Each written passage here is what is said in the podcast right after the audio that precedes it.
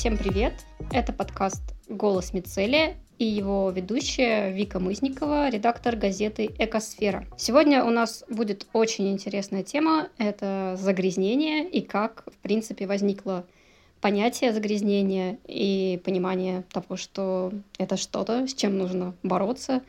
И мы пригласили в гости старшего научного сотрудника антропошколы при Тюменском государственном университете, руководителя магистерской программы, а также докторанта и научного сотрудника центра Рэйчел Карсон в Мюнхене Андрея Виноградова. Андрей, привет, надеюсь, я ничего не перепутала. Привет, все верно. Так, ну, может быть, ты сначала немножко расскажешь нам о том, чем ты занимаешься, вот, что такое антропошкола, какие задачи у нее, что ты там делаешь? Да, ну э, вообще я экологический историк, или, если быть точным, исследователь в области экологических гуманитарных наук. И на данный момент я, как ты уже сказала, совмещаю две позиции. Одна из них – это школа исследований общества и окружающей среды Тюменского университета, которую мы сокращенно называем «Антропошкола». Это очень молодое подразделение э, в составе университета, вот прям сейчас, пока мы э, с тобой разговариваем, наши соседи едят тортик э, в честь э, того, что школе исполнился один год. Ну, поздравляем. Э, ровно год назад, спасибо, да, ровно год назад был подписан приказ о создании этого подразделения. И выросло оно из небольшого э, исследовательского юнита. Это был Центр Человек-Технологии, который объединял нескольких исследователей с близкими интересами. Вообще, это была такая очень сборная команда. Я не знаю, был ли когда-нибудь среди нас один тюменец, по-моему, нет. Все так или иначе разными путями переехали в Тюмень из самых разных городов, из Ярославля, Пскова, Петербурга, Новосибирска, Томска. И благодаря тому, что мы хотели дальше развивать исследования в области взаимодействия общества и окружающей среды, открыть новые образовательные программы, вот год назад было принято решение о создании отдельной школы в составе университета. На сегодняшний день у нас по-прежнему сохраняется ядро научных сотрудников, которые все так или иначе связаны с вопросами взаимодействия окружающей среды и общества. Есть несколько проектов, в которых работают более пятьдесят ученых из разных российских университетов и зарубежья. Мы готовимся открыть одну магистерскую и одну программу бакалавриата в этом году, поэтому продолжаем активно развиваться. Супер. А вот по поводу магистерской программы, которой ты руководишь, она уже открыта, да? Она действует? Она официально создана, но это будет mm. первый набор. Название этой программы «Исследование антропоцена. Социальное измерение экологических вызовов».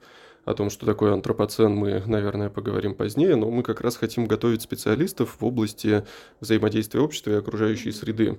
Тех, кто может рассматривать современные экологические вызовы с точки зрения общества, а не только естественных наук.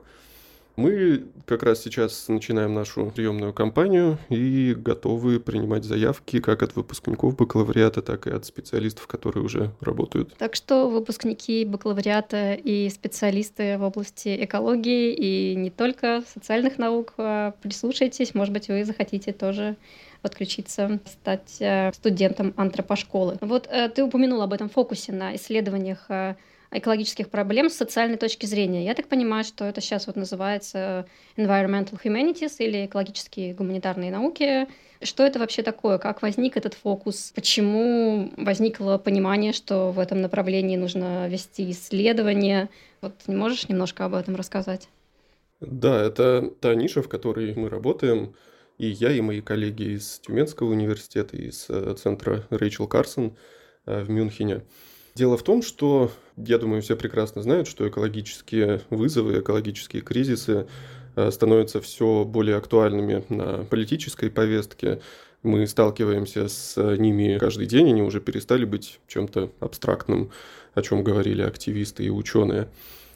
И по мере того, как они усиливаются, по мере того, как они начинают более значимо влиять на нашу жизнь, становится понятно, что мы не можем изучать окружающую среду в отрыве от человека.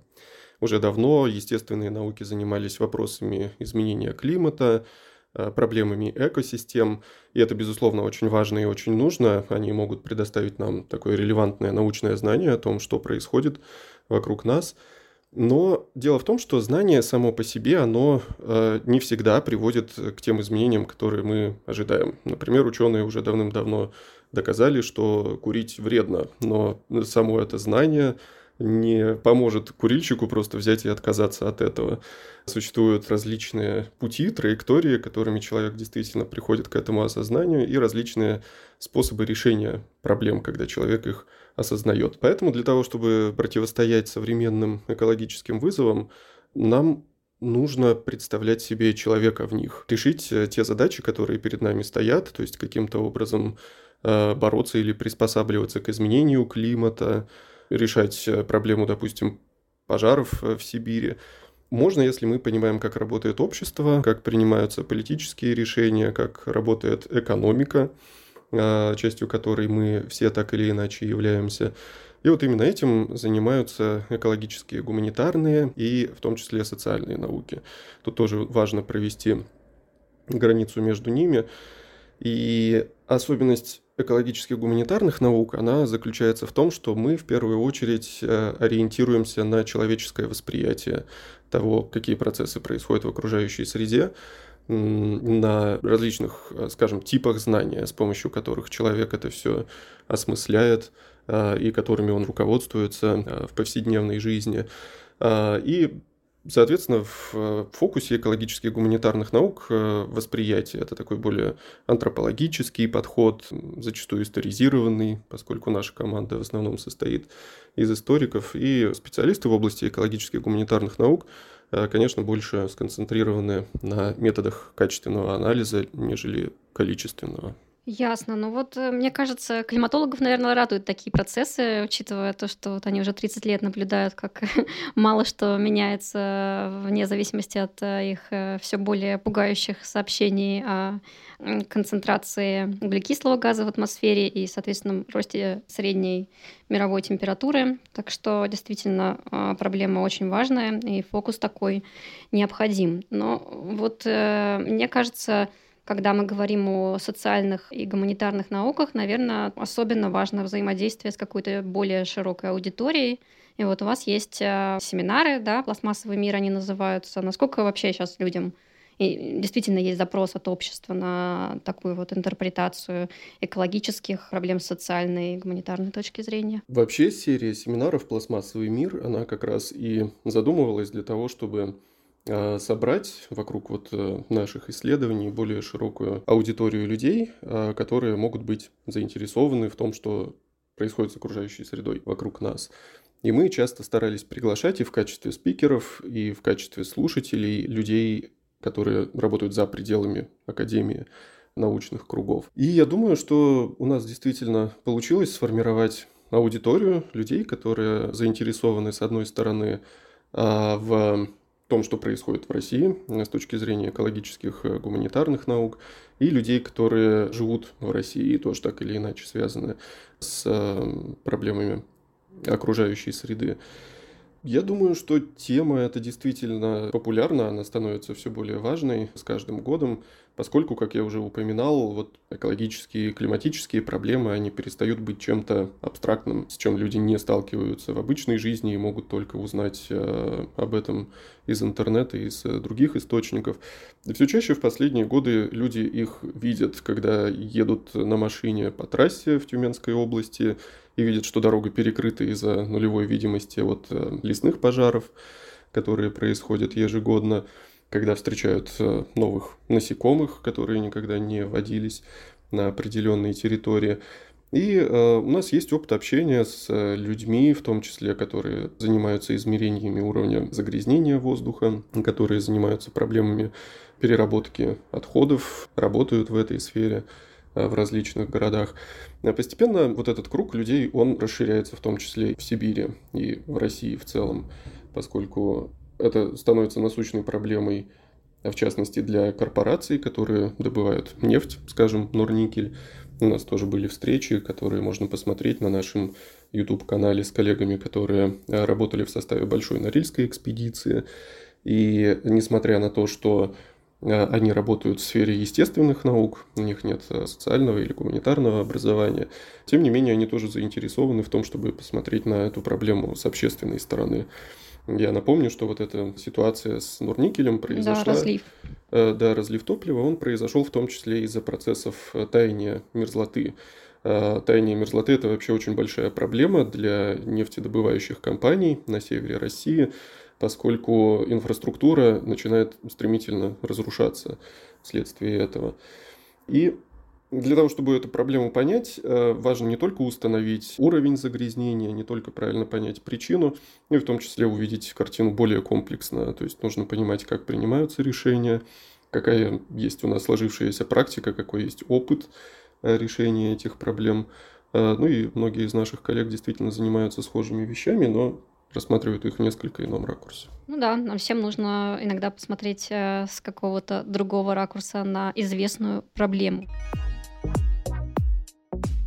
Напоминаю, что вы слушаете подкаст «Голос Мицелия», и мы сегодня обсуждаем экологические, гуманитарные и социальные науки и проблему загрязнения с Андреем Виноградовым.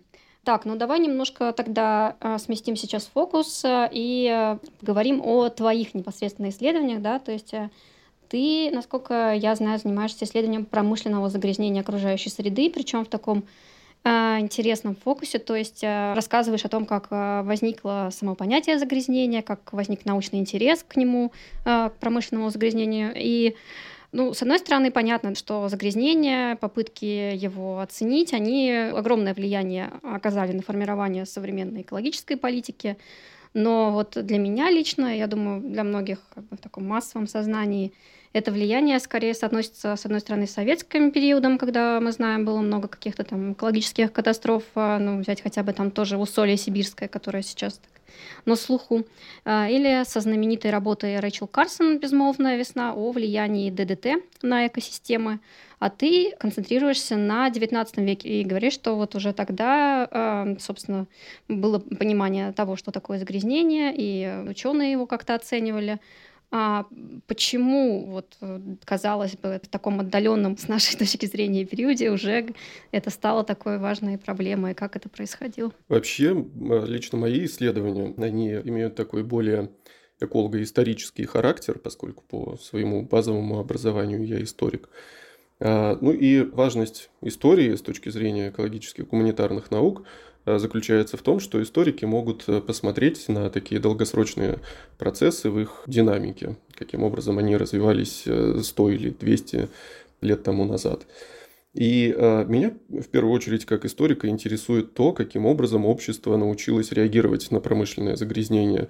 Это понятие, оно существовало не всегда, оно тоже в определенный момент времени возникло, когда человек впервые столкнулся с вот этими вот издержками, экстерналиями промышленного развития. И, конечно, произошло это в девятнадцатом веке, в эпоху промышленного переворота, когда крупная промышленность, она, собственно, появилась. И многие проблемы тогда были даже не менее серьезными, а более важными, чем на сегодняшний день, потому что сейчас у нас в голове уже есть понятие загрязнения, мы уже примерно представляем, что надо делать, когда мы сталкиваемся с ним. Есть научные институты, которые могут нам сказать, чем это чревато, есть государственные органы, которые должны контролировать ситуацию, охранять окружающую среду. Но э, надо понимать, что это было не всегда, и в девятнадцатом веке у человека не было ни научных представлений, которые он мог бы применить в этом случае, э, не было научных институтов, которые на этих проблемах специализировались бы, ну и не было институтов, которые могли бы человеку в этом помочь.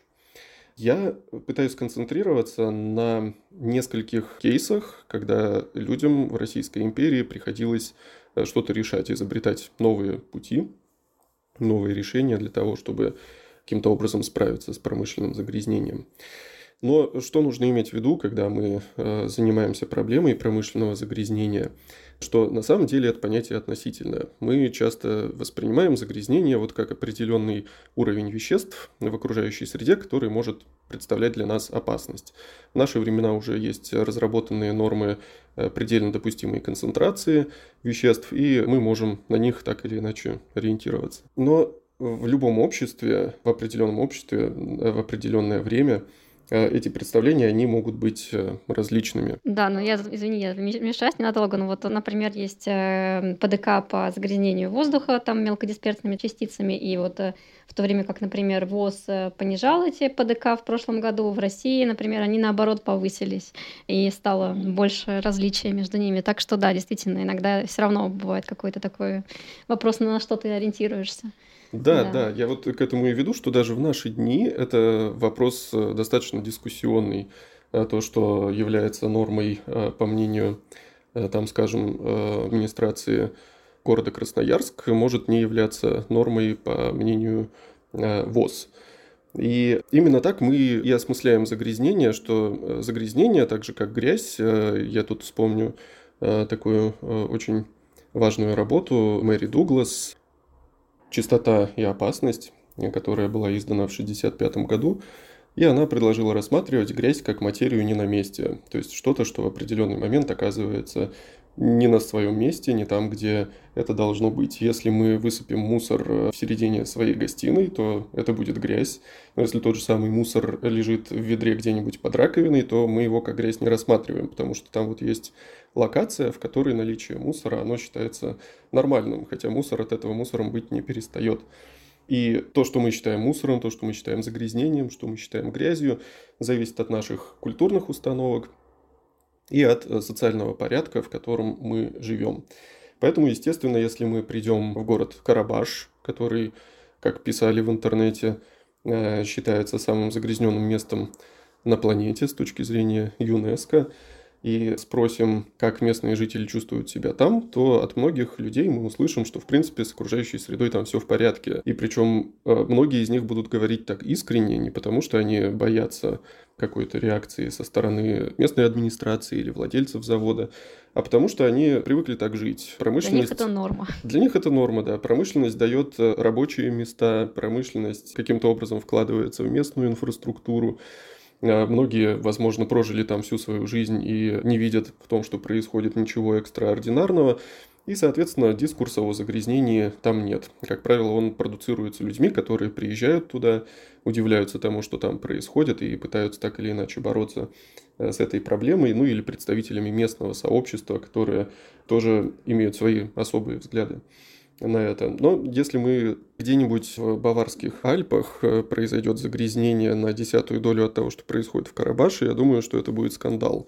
Общество отреагирует очень быстро, потому что они привыкли к чистой окружающей среде, и промышленность, она не вписывается вот в тот уклад, который был создан исторически на этой территории. То же самое было и в Российской империи. У нас был и есть Урал, где много добывается полезных ископаемых. Не всегда это происходит во благо окружающей среде. Добывали нефть в Бакинском регионе, производили текстиль и красили ткани в европейской части России, в том числе в Иваново-Вознесенске. И там, где промышленность была такой привычной и очень важной частью действительности, люди, как правило, меньше всего говорили о загрязнении. То, что для одного является символом упадка, для другого, наоборот, может быть символом прогресса, как, например, дымящая труба. Мы воспринимаем ее как угрозу, как нечто, что может разрушить окружающую среду вокруг нас. Но в девятнадцатом веке очень часто мы можем видеть, что дымящая труба – это символ прогресса, это символ надежности. Пока труба дымит, у нас есть зарплата, в нашей семье есть что кушать, города развиваются, экономика растет, и у нас есть уверенность в завтрашнем дне. И вот понятие загрязнения, оно развивалось очень долго, потому что загрязнение – это определенный консенсус всегда разных социальных групп. Даже на одной территории в один исторический период есть группы, которые на эту проблему смотрят совершенно по-разному. Есть горожане, у которых есть сады, они хотят, чтобы там цвели цветы, летали пчелы, жили какие-то домашние животные. Есть э, городские власти, у которых свой такой вот бюрократический взгляд на то, что происходит. Есть промышленники, которые, естественно, хотят увеличивать прибыль, э, хотят развивать свое производство. И есть ученые, которые как бы пытаются наблюдать ситуацию с помощью своих методов и немножечко со стороны. И вот для того, чтобы все они составили общее представление о том, что такое промышленное загрязнение, нужен консенсус, когда мы говорим, что да, вот, вот этот уровень – это уже загрязнение, с этим мириться нельзя, его нужно снижать. А вот этот уровень, он окей, окей, да, он приемлемый. При этом он действительно может быть высоким. Люди живут до сих пор в крупных городах, дышат выхлопными газами машин, но считают это нормальным, хотя уровень загрязнения воздуха, он, естественно, есть. Просто мы с ним готовы мириться ради, ради доступа к работе, ради удобства перемещения, ради других благ, которые приносит нам цивилизация. И в России общество очень долго шло от таких понятий, как порча, допустим, воды, или нечистоты, или просто вред, которые нельзя определить иначе, чем эмпирически, с помощью наших органов чувств. Они у всех разные, как и представления о допустимом уровне. До промышленного загрязнения, которое является э, таким концептом, родившимся в результате дебатов, в результате научных исследований, которые уже можно регулировать с помощью определенных методов. И э, я пытаюсь рассказать историю о том, как вот эта система становления контроля развивалась с реформенного периода, когда в России впервые было создано местное самоуправление в начале тысяча восемьсот семидесятых годов, и до начала тысяча девятьсот тридцатых. Да, слушай, это очень интересно, но вот мне, за что у меня вот внимание зацепилось, ты говоришь про разные группы интересов, только консенсусом, между которыми образуется понимание загрязнения, то есть понимание предельного уровня этого загрязнения. Вот, но ты не называешь, например, такую группу, как работники, да, этих предприятий. То есть они там, есть какие-то данные, на чью сторону они обычно становились? То есть, с одной стороны, они получают там рабочие места на этом предприятии, но с другой стороны, они же могут быть теми же самыми горожанами, у которых там свои какие-то участки рядом, там, не знаю, с домом, за счет которых они тоже частично живут. Я пытался действительно уделить внимание восприятию вот этих проблем со стороны рабочих или крестьян, которые тоже испытывали на себе опасности, загрязнения окружающей среды, может быть, больше, чем другие, потому что у них есть еще сельское хозяйство. Но есть в гуманитарных науках такое понятие, как субалтерн, то есть человек, у которого нет голоса, не в буквальном смысле, а нет общественного голоса.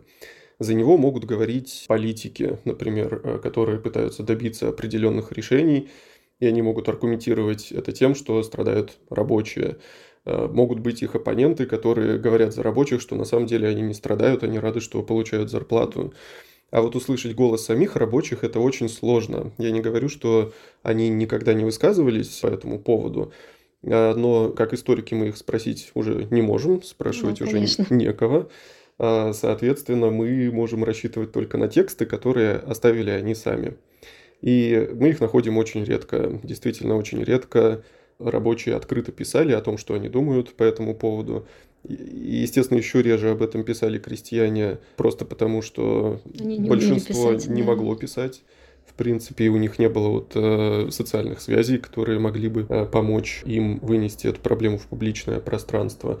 Я подумал в свое время, что проще всего почитать революционные требования рабочих, что они требовали, когда боролись за свои права. Но даже на самых вредных химических заводах, где люди не жили долго, где у рабочих были очень большие проблемы со здоровьем, рабочие говорили в основном об экономических и политических правах, но не о санитарных. Насколько я могу судить, по нескольким примерам, отношение у рабочих часто было такое же, как у некоторых людей, допустим, в Карабаше, в Челябинской области. Промышленность их кормит, загрязнение оно воспринимается, не знаю, как, например, суровый климат. Люди, которые живут на севере, тоже могут преподносить это так, что да, климат суровый, но мы вот приспособились к этому. Это делает нас сильнее. Это, это делает нас сильнее, да. А климат не нравится только вот... людям, которые приезжают с югов и к климату не приспособлены. То есть эта проблема действительно рабочими не артикулировалась в публичном пространстве. Я не говорю, что ее совершенно не было и что все были довольны, но в публичном пространстве они крайне редко говорили о том, что эта проблема есть. Угу, понятно. Вот, а если говорить о токсичности, мне кажется, это такое тоже очень важное для загрязнения понятие. То есть не только важно понять, что есть загрязнение, но какие именно вещества загрязняют, да? То есть как вы, как вообще об этом сложилось представление, как понимали, что вот именно вот это вот вещество виновато, а не какое-то другое, да? То есть как вот формировалось это представление? То есть тут, наверное, ключевую роль ученые сыграли, правильно? Да, ученые, и представление о токсичности, оно родилось достаточно давно, еще с учения о ядах, которое появилось в новое время.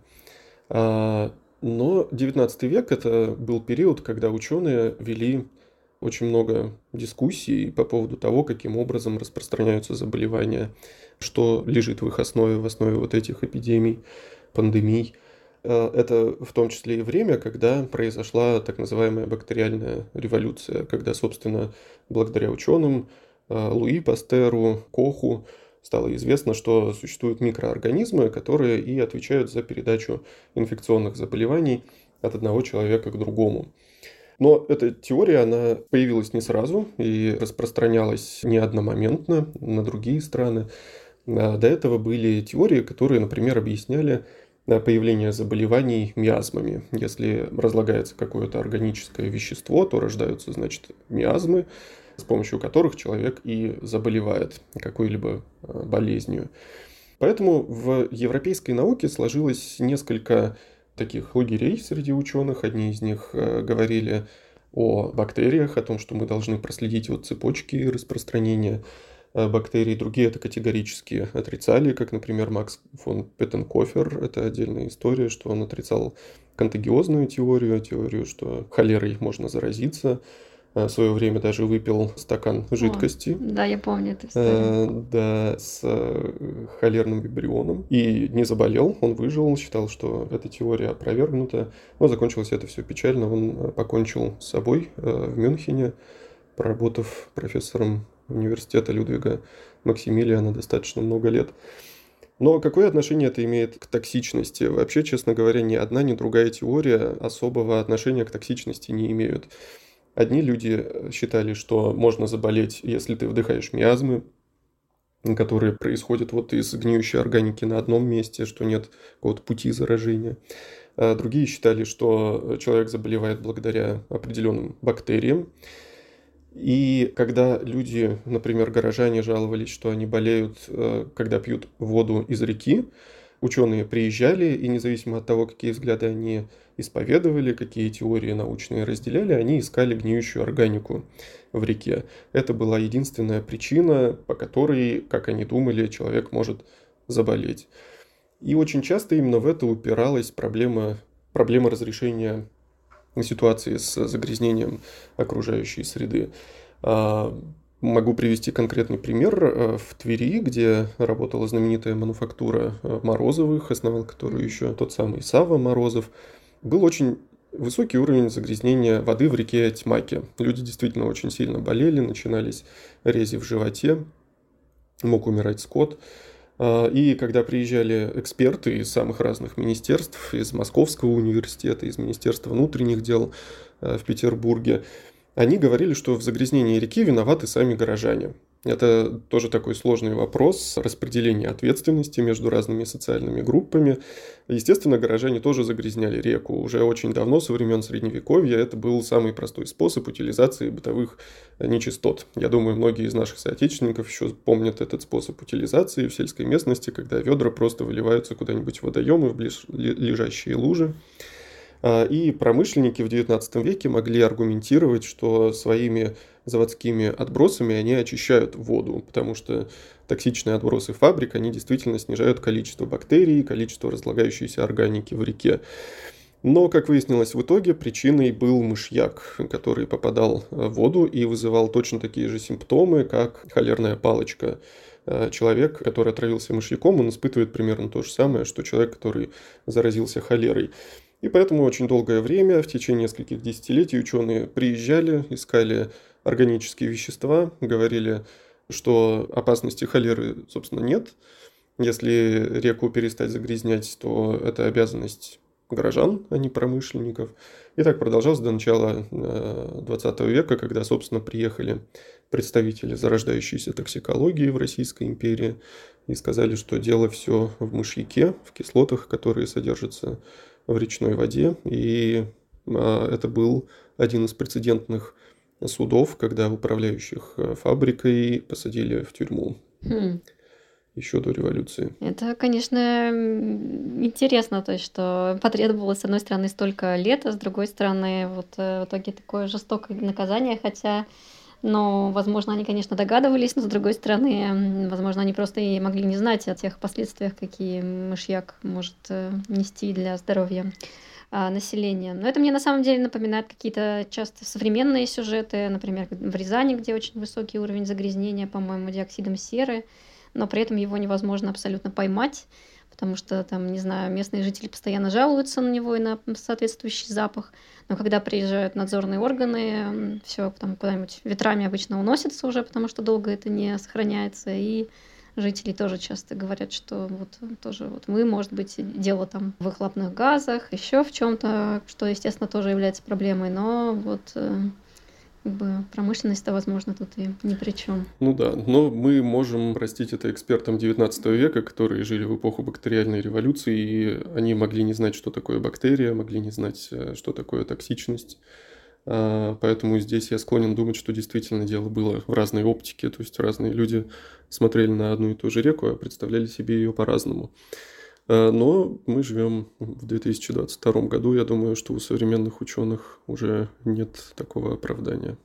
Да, да, но это интересно, потому что, насколько я знаю из общения, опять-таки, с людьми, которые занимаются вопросами загрязнения, у нас очень мало специалистов в области именно медицины, ориентированные на вопросы загрязнения воздуха, загрязнения воды. Очень, к сожалению, немного исследований в этой области, и что очень осложняет доказательство непосредственного вреда здоровью от там, токсичных производств, когда речь идет о конкретных людях, даже если мы в теории знаем, что те или иные вещества так-то и так-то влияют на здоровье. Но вот зафиксировать это и доказать, допустим, в суде, до сих пор это огромная сложность для людей, и активисты вот много об этом говорят. Но вернемся, наверное, к девятнадцатому веку. Что мне кажется еще интересно, это как вот ты упомянула аж такое суровое наказание, как тюремный срок для владельцев, получается, завода, да? Для управляющих. Да, да, для управляющих. У нас сейчас было ли вообще какое-то законодательство именно в сфере загрязнения? Сейчас, например, как мы уже в этом нашем разговоре сегодня упоминали, вот заплатила Норникель огромный штраф заплатил за разлив нефтепродуктов, хорошо, а в девятнадцатом веке или в конце вот, девятнадцатого, начале двадцатого на рубеже веков, когда уже сложилось представление о там, токсичности тех или иных веществ, как, как, как вообще это регулировалось? Ну, в России на самом деле уже давно э, существовали законы, которые запрещали загрязнение окружающей среды, как мы сейчас сказали бы, а в те времена говорили про порчу воздуха или порчу водоемов, порчу воды в э, общественных водоемах. Первый такой закон, он появился в тысяча восемьсот третьем году еще, что очень Ого. рано, да, даже для европейских стран, когда Александр Первый приехал в Астрахань, увидел, что там очень грязные реки, очень неблагоустроенная территория, и повелел местному губернатору, чтобы все промышленные заведения, которые портят воду в городской черте, были перенесены за пределы этого города. И это постановление, оно распространялось не только на Астраханскую губернию, но и на всю территорию Российской империи. Но в чем была проблема? Во-первых, я уже об этом упоминал, что люди, которые жили в девятнадцатом веке, они не сразу стали использовать термин «загрязнение» и говорили о порче воды, о нечистотах или о вреде, который причиняют фабрики людям.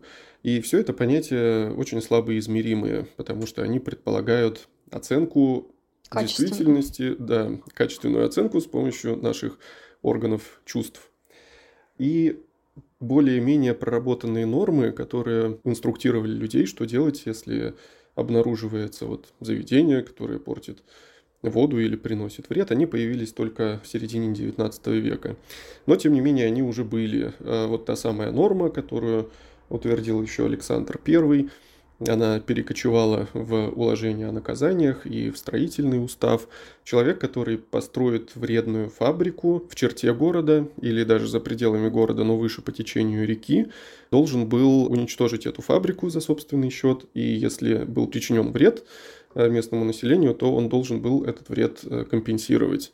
каким-то образом. Ого, то есть это фактически водоохранная зона, ну, по да, сути. Да, совершенно верно. То есть в России санитарное законодательство, законодательство против промышленного загрязнения, оно существовало еще в девятнадцатом веке, и несмотря на все те недостатки, которые я упомянул, это было прям очень типично для всех европейских стран.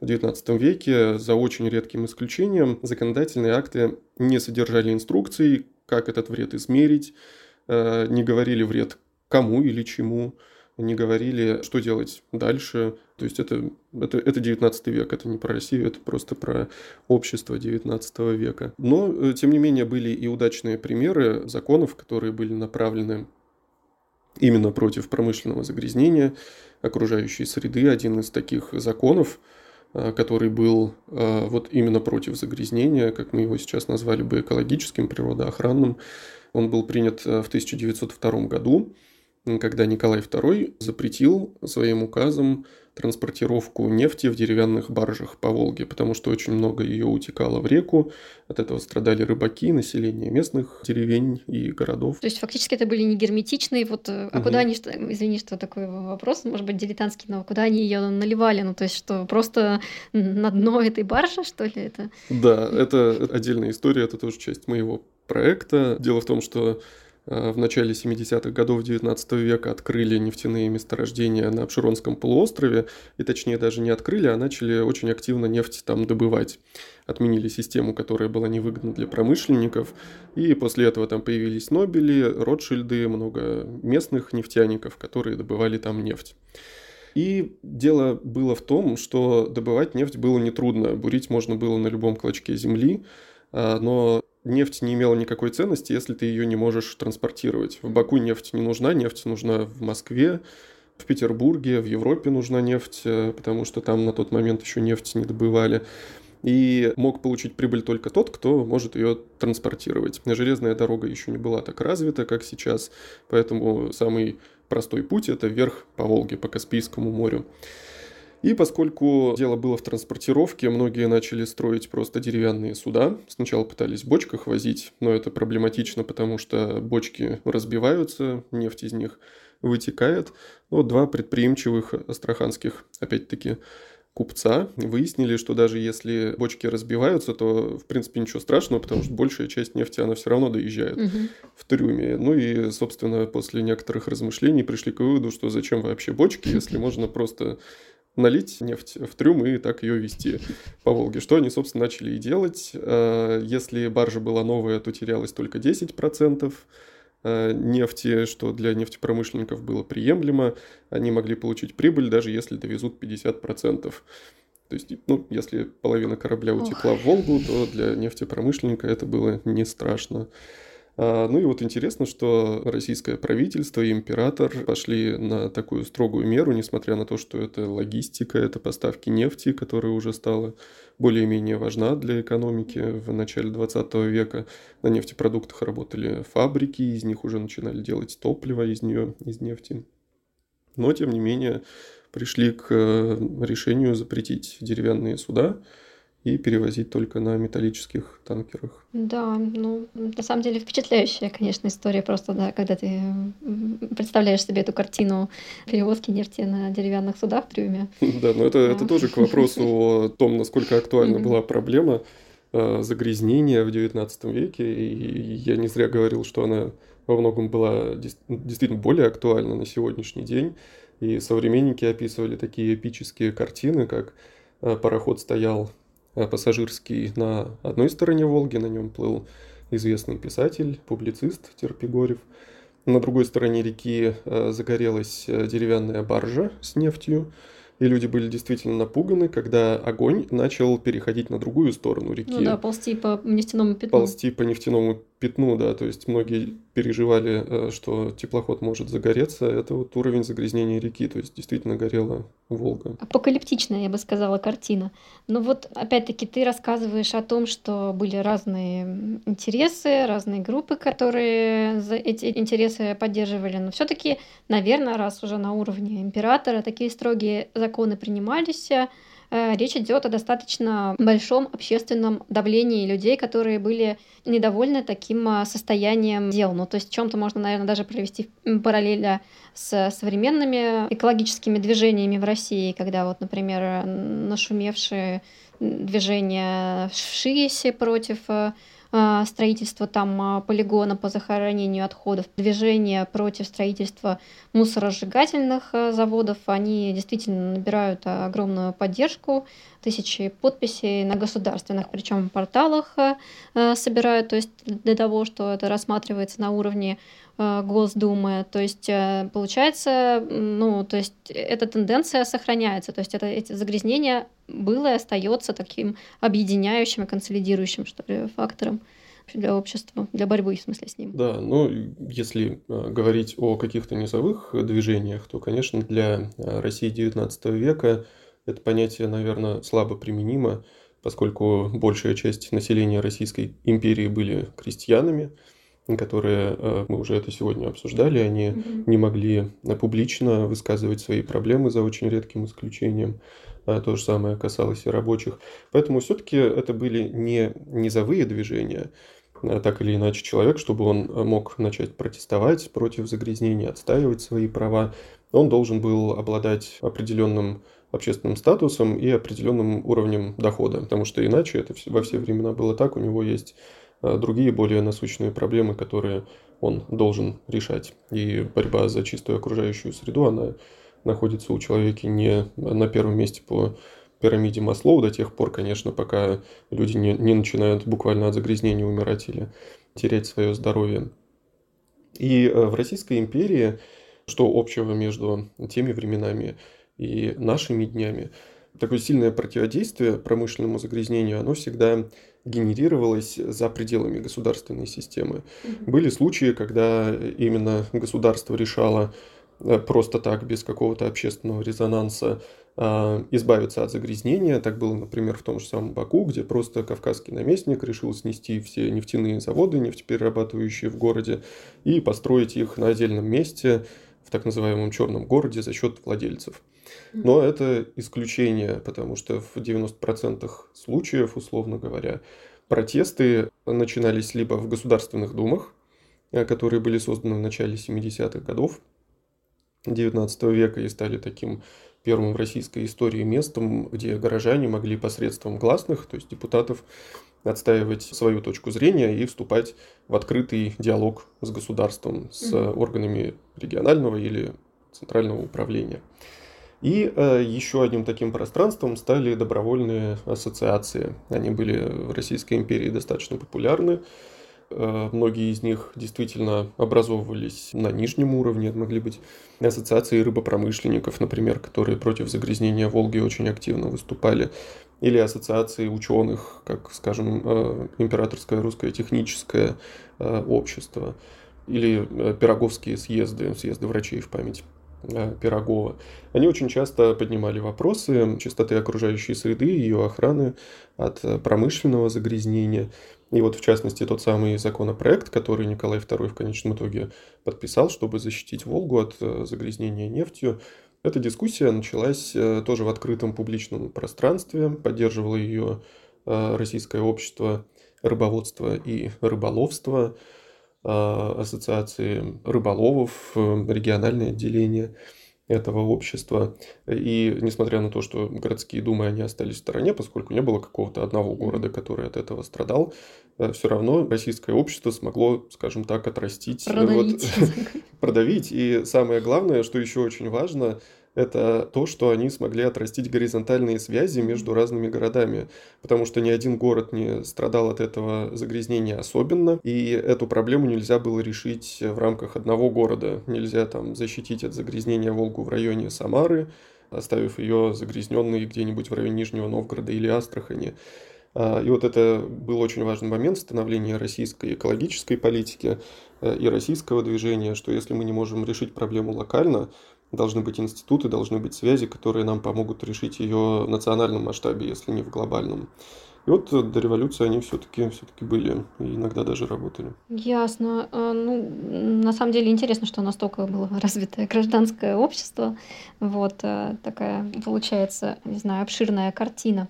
Но мы уже убедились, что в девятнадцатом веке действительно уже сформировалось какое-то представление о загрязнении, о токсичности. Но вот и как ты отмечаешь, что семнадцатый год там не стал каким-то переломным моментом, точка отсчета, но что-то, наверное, все-таки изменилось, да? То есть и что тогда изменилось с революцией? Ну, я начну издалека. Обычно в разных государствах складывались разные системы контроля за загрязнением. Одни предпочитали решать проблему локально. Если существует какое-то народное недовольство загрязнением, то приезжают эксперты, собирается комиссия, которая объединяет промышленников, горожан и вот этих экспертов, и проблема решается локально. А были государства, которые выступали за единые требования по всей стране. То есть неважно, есть ли народное недовольство, есть ли протест, неважно, какие условия на отдельной фабрике, вот есть общие стандарты, которые нужно соблюдать. И на протяжении девятнадцатого, начала двадцатого века в России мы можем наблюдать вот противоборство между разными этими системами, между сторонниками разных подходов. И к началу тридцатых годов в России и в раннем уже Советском Союзе сложилась система, где люди пытались решать эту проблему локально, в зависимости от местных условий. Наверное, это связано все-таки с тем, что Россия намного крупнее европейских государств, и сложно придумать стандарты, которые можно было бы соблюдать там на Урале, в Петербурге, во Владивостоке, потому что ситуация там совершенно разная. И в начале тридцатых годов эта система фактически была уничтожена. Те институты, которые появились еще до советской власти, еще до революции, они пережили тысяча девятьсот семнадцатый год, поскольку в основном они состояли из ученых, из экспертов, которые продолжали работать и после революции. Научное сообщество, оно всегда такое более-менее устойчивое к политическим потрясениям, несмотря на то, что высшее образование и наука, они тоже испытывают на себе политические катаклизмы, но, тем не менее, не в такой степени, как, скажем, органы центрального управления, да, или, или экономика, особенно в семнадцатом году, когда экономическая система, она начала полностью трансформироваться. И, например, в тысяча девятьсот двенадцатом году был создан Центральный комитет по охране водоемов в Москве. Это было тоже решение Николая Второго, которое было утверждено его подписью. Интересно, что эта инновация пришла к нам из так называемых южных губерний, Киевской и Харьковской, где был создан комитет по борьбе с загрязнением рек со стороны сахарных заводов. И вот эта инновация, она перешла в Москву, которая впоследствии стала столицей будущего Советского Союза. И оттуда уже ближе к концу двадцатых годов были попытки ее транслировать в другие регионы Советского Союза. И вот этот Центральный комитет, он просуществовал до тридцать первого года. После этого он стал частью правительственной структуры Советского Союза. И вот сама по себе идея такого добровольного объединения экспертов, чиновников и промышленников, она ушла в прошлое. Причин этого было несколько. Во-первых, промышленные предприятия, они перестали быть предприятиями в изначальном смысле этого слова, когда вот человек берет и что-то предпринимает, да, как до этого. Они, по сути, стали частью государственной системы, руководились с помощью плана, который уже появился в конце двадцатых годов. И вот как раз-таки план – это вторая причина, потому что на первое место вышли потребности индустриализации. Ну, мы все это знаем, да, такой строгий дискурс того, что мы должны догонять для того, чтобы не съели Советский Союз. И достижение пятилетних планов стало гораздо более важной целью, чем сохранение окружающей среды. Она ушла, если не на второй, то на десятый план в этот период. Об этом очень много экологических историков писали, в том числе объясняя многие экологические проблемы в Советском Союзе вот именно страстью к реализации крупных проектов и к достижению пятилетних планов. Это, конечно, дискуссионный вопрос, потому что мы в двадцатом веке видели это далеко не только в Советском Союзе. Это характерная черта двадцатого столетия, когда люди стремились к промышленному прогрессу, когда промышленный прогресс был очень тесно связан, особенно в первой половине двадцатого века, с политическими противоречиями между разными государствами. Накануне Второй мировой войны это была конкуренция не только экономическая, но и геополитическая. И в следующий раз, когда государство уже вернулось к проблеме регулирования промышленного загрязнения в государственных масштабах, это было уже после войны.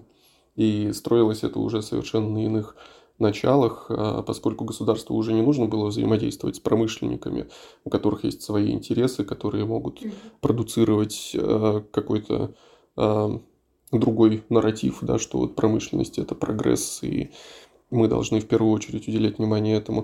То есть контекст взаимоотношений между государством и промышленниками, он совершенно изменился, и вот та история, которая началась в Российской империи, она была прервана в начале тридцатых годов. Потом во многом пришлось начинать сначала, не считая тех научных наработок, которые были созданы в Российской империи. А, хорошо, тогда такой вопрос. Ну, я не знаю, насколько ты включен в современную повестку, но как тебе кажется, есть какое-то вот возвращение к, к тем, скажем так, основаниям, на которых осуществлялось взаимодействие там, в девятнадцатом, начале двадцатого века, сейчас, ну, между государством, промышленниками и обществом? Спасибо за вопрос, да, и мне все-таки как историку полезно рефлексировать по поводу современности. Мне кажется, что это тоже интересная эпоха с точки зрения истории борьбы с загрязнением, поскольку мы унаследовали от Советского Союза такую централизованную систему борьбы с загрязнением, вот эту систему Пэ Дэ Ка, систему органов, которые существуют в каждом регионе, которые должны контролировать ситуацию. Но, с другой стороны, мы, в отличие от Советского Союза, теперь получили новую систему управления экономикой. У нас снова теперь есть интересы производителей, которые уже по умолчанию не так интегрированы в государственную систему, которые не получают разнарядок, сколько производить, кому продавать. Поэтому то, что сейчас мы наблюдаем, это такое интересное сочетание одной системы с другой, когда вроде как у нас есть общие стандарты, но в какой степени они реализуются, ну это, наверное, всегда и везде так, мы должны заставить стандарты работать. В законе написать можно что угодно, но будет ли он работать на практике, зависит не только от государства, но и от местных обществ. Так же, как и в Российской империи, где уровни загрязнения не всегда соответствовали центрам протестов, точно то же самое происходит и в современной России. Есть законы, есть стандарты, есть механизмы, чего не было в девятнадцатом веке, кстати, в этом плане нам должно быть гораздо проще, но не всегда легко заставить их работать, и это зависит в том числе от таких очагов гражданского общества, которые способны поддерживать определенный градус борьбы за их право на чистую окружающую среду. Андрей, спасибо тебе большое за такой интересный разговор, и у нас вот остался один последний вопрос, который мы всем нашим гостям задаем. Это... Какой недавний экологический тренд вызвал у тебя наибольший интерес, если такой есть? Я, наверное, продолжу э, тему загрязнения окружающей среды, поскольку это такая сфера, в которую я больше всего включен. И я имел возможность взаимодействовать с людьми, которые создают в разных российских городах альтернативную систему контроля за загрязнением воздуха. Такая система, она появилась в Красноярске. Я думаю, очень многие слышали про феномен черного неба, о котором снимал фильм и Алексей Пивоваров. И один из э, людей, кто продвигает эту систему, Игорь Шпехт, он э, был гостем нашего семинара «Пластмассовый мир», э, рассказывал о том, как эта система работает. Но аналогичные проекты, они есть и э, в Москве, и в Челябинске, где люди хотят знать, что вообще происходит с воздухом. И в то же самое время не всегда они доверяют тому, что говорят ответственные органы, которые должны измерять уровень загрязнения воздуха. А, как правило, они говорят, что ничего страшного не происходит. Но это как раз-таки то, с чего мы начали. Проблема Пэ Дэ Ка, которые существенно отличаются в разных территориях, представлениях разных людей.